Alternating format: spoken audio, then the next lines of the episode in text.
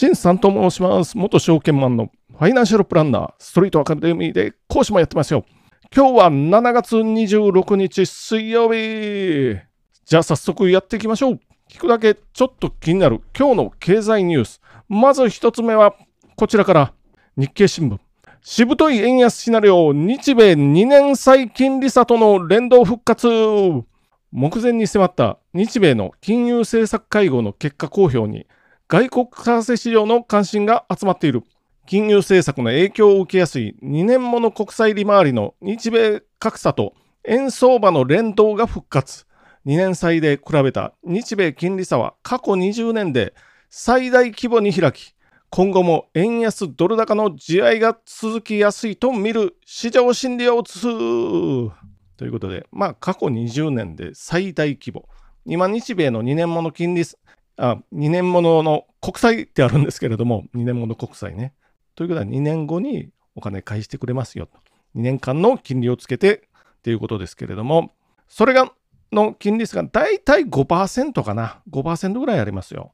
縮まってる時は、まあ、リーマンショックの数年後、2011年とか、これは東日本大震災頃は、ほぼほぼゼロぐらいまでなってたんですけれども、それからずるずると、それが1%になり、まあ、3%になり、コロナの時に若干縮小2%台になりましたよ。っていうことなんですけど、今やっぱり開いて5%になってるっていうこと、これが大体かつてもう連動してた為替とね、ドル円と連動することが多かったんですけれども、コロナを終えて復活してきましたよ。コロナを終えてっていうか、コロナの20年の2月3月頃ですよね。その頃はアメリカも金融緩和をしてました。円高にも触れました。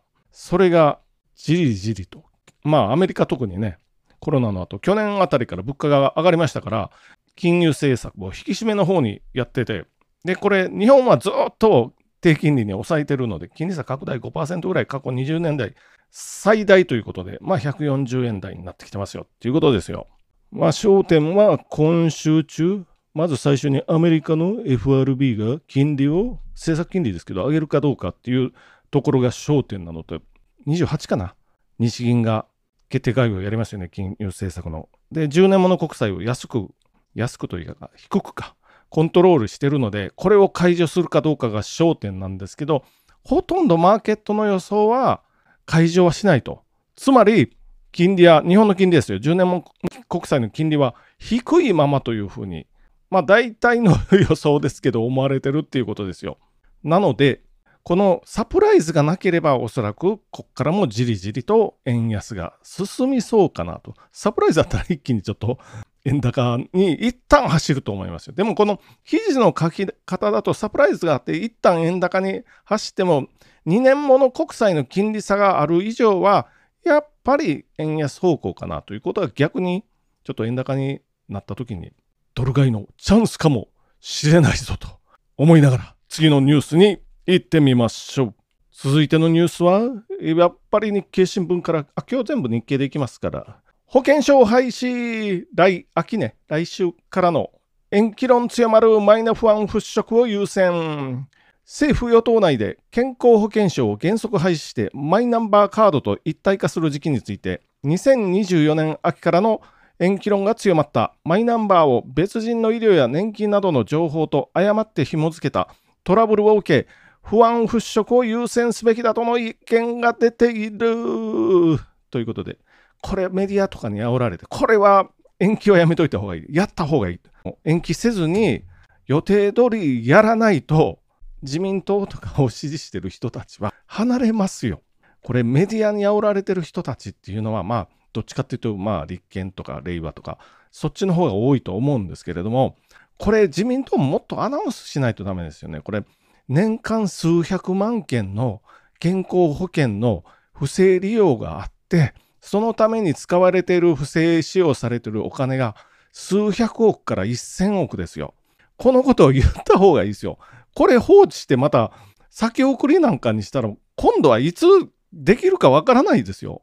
そんなことせずにもうやった方がいい。で、家という話ですよ。もう、要するにさっき言ったことですよ。不正使用されてると。お金たくさん出ていってますよと。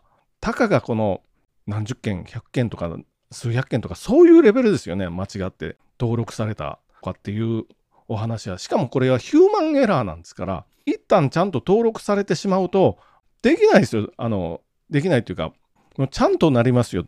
正確になるので、これはまず全件調査をしてから、全件というか調査してから紐づいてますかって。そもそもね、これ、カード渡されて、マイナポータルサイトに行って調べない方が悪いんですよ。僕も一応見てきましたけどね、これは大丈夫でしたけど、それをちゃんとやる。あと、銀行の登録も、まあ、まだやってないですけど、自分も健康保険証、まだ登録してないですけど、そろそろやらないといけないかな。これ、やったらまた言いますけどね、保険証と銀行口座と、これはさっさとやって、給付金もらうときはさっさと受ける。あるいは保険証を使うときは、なんかリーダーに読み出してとか、なんかそういうのありますよね。それで間違いなく自分ですよ。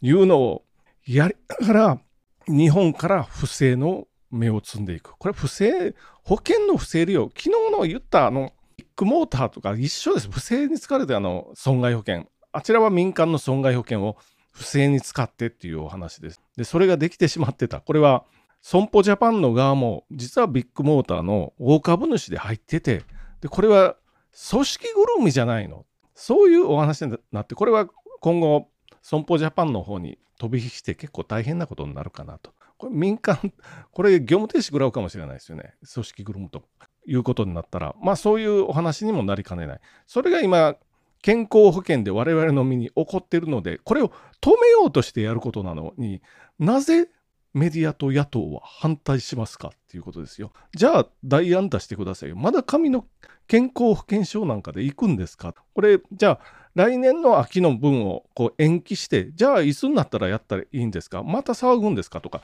いろいろありますよ。えもう一回言いますけど、野党とか特に代案出してくださいよっていうお話です。それをやるのなら。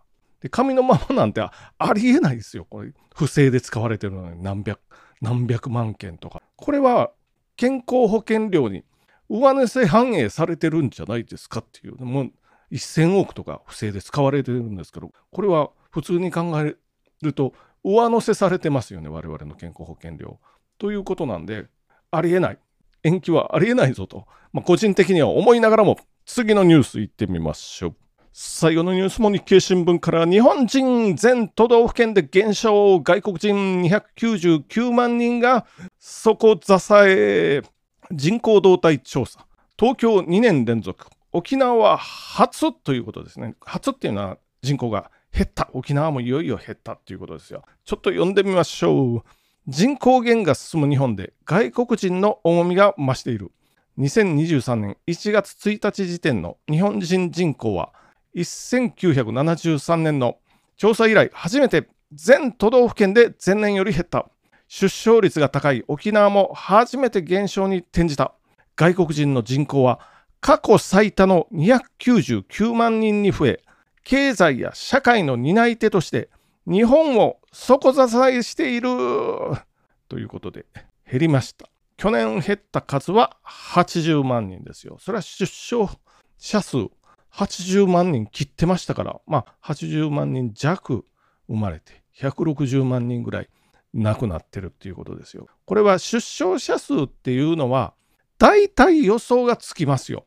まず一つは、30前後の女性の数で大体予想つきます。これが一つ。で、もう一つは、2、3年前に結婚したカップルの数で、これで大体この、ということは女性の数30前後ぐらいの結婚してる組数っていうか、まあ、結婚できますよ。60代とかでも70代でも結婚できますけど、まあ、60代70代は無理ですよ。子供は生まれませんから。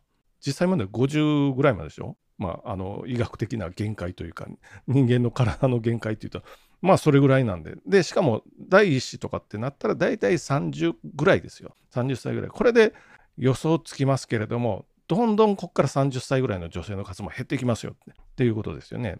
コロナを機に結婚の数、数、婚姻数自体も減ってきてるんで、まあ、増えることはないと。減りそうっていうことは大体わかりますよ。で、沖縄だけは出生者数、出生率かな。これ多かったんですけど、まあ、いよいよ沖縄も減少に転じました。で、東京も2年連続いうことですよね。で、外国人は299万人ってなって、まあ、ほぼ300万人ですよ。去年、前年比28万、去年ですよね。1月1日時点なんで、去年、その前の年に比べると28万人外国人の数自体は増えで外国人は全都道府県でこんな日本人が全部で減って全部で外国人が増えてみたいなそういうお話。で東京大阪愛知で都市部でも増えてますよ。生産年齢人口は、まあ、前年比増してるんですけどその前の年ですよね。去年一昨年から比べたら去年は増えてますけど、まあ、全体の60%満たないですよ。もう超高齢社会ですからね日本の場合は。これがまあ、日本の今苦しんでいる元凶にもなってるぞっていうお話ですよ。まあ、あとは推計では2067年には日本の総人口の10.2%が外国人、まあ10%ですよね、ほぼななりそうだっていうことまあだいぶ先ですよ、2067年っていつの話っていうぐらい先ですよ。で、今300万人とかなんで何パーセントだぐらい。2%から3%ぐらいの間ですよね、今、外国人の数。それが10%ぐらいになりそうだというようなことですけど、その、それはだいぶ先の話なんで、もっと進みそうな気もしますけどね、グローバル化なんでね。で、日本のこの全体の人口はもう14年連続で減ってきてますよっていうことですよ。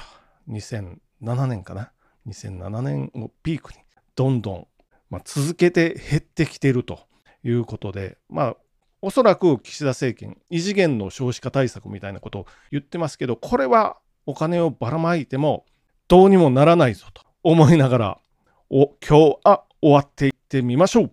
じゃあ本日もご清聴どうもありがとうございました。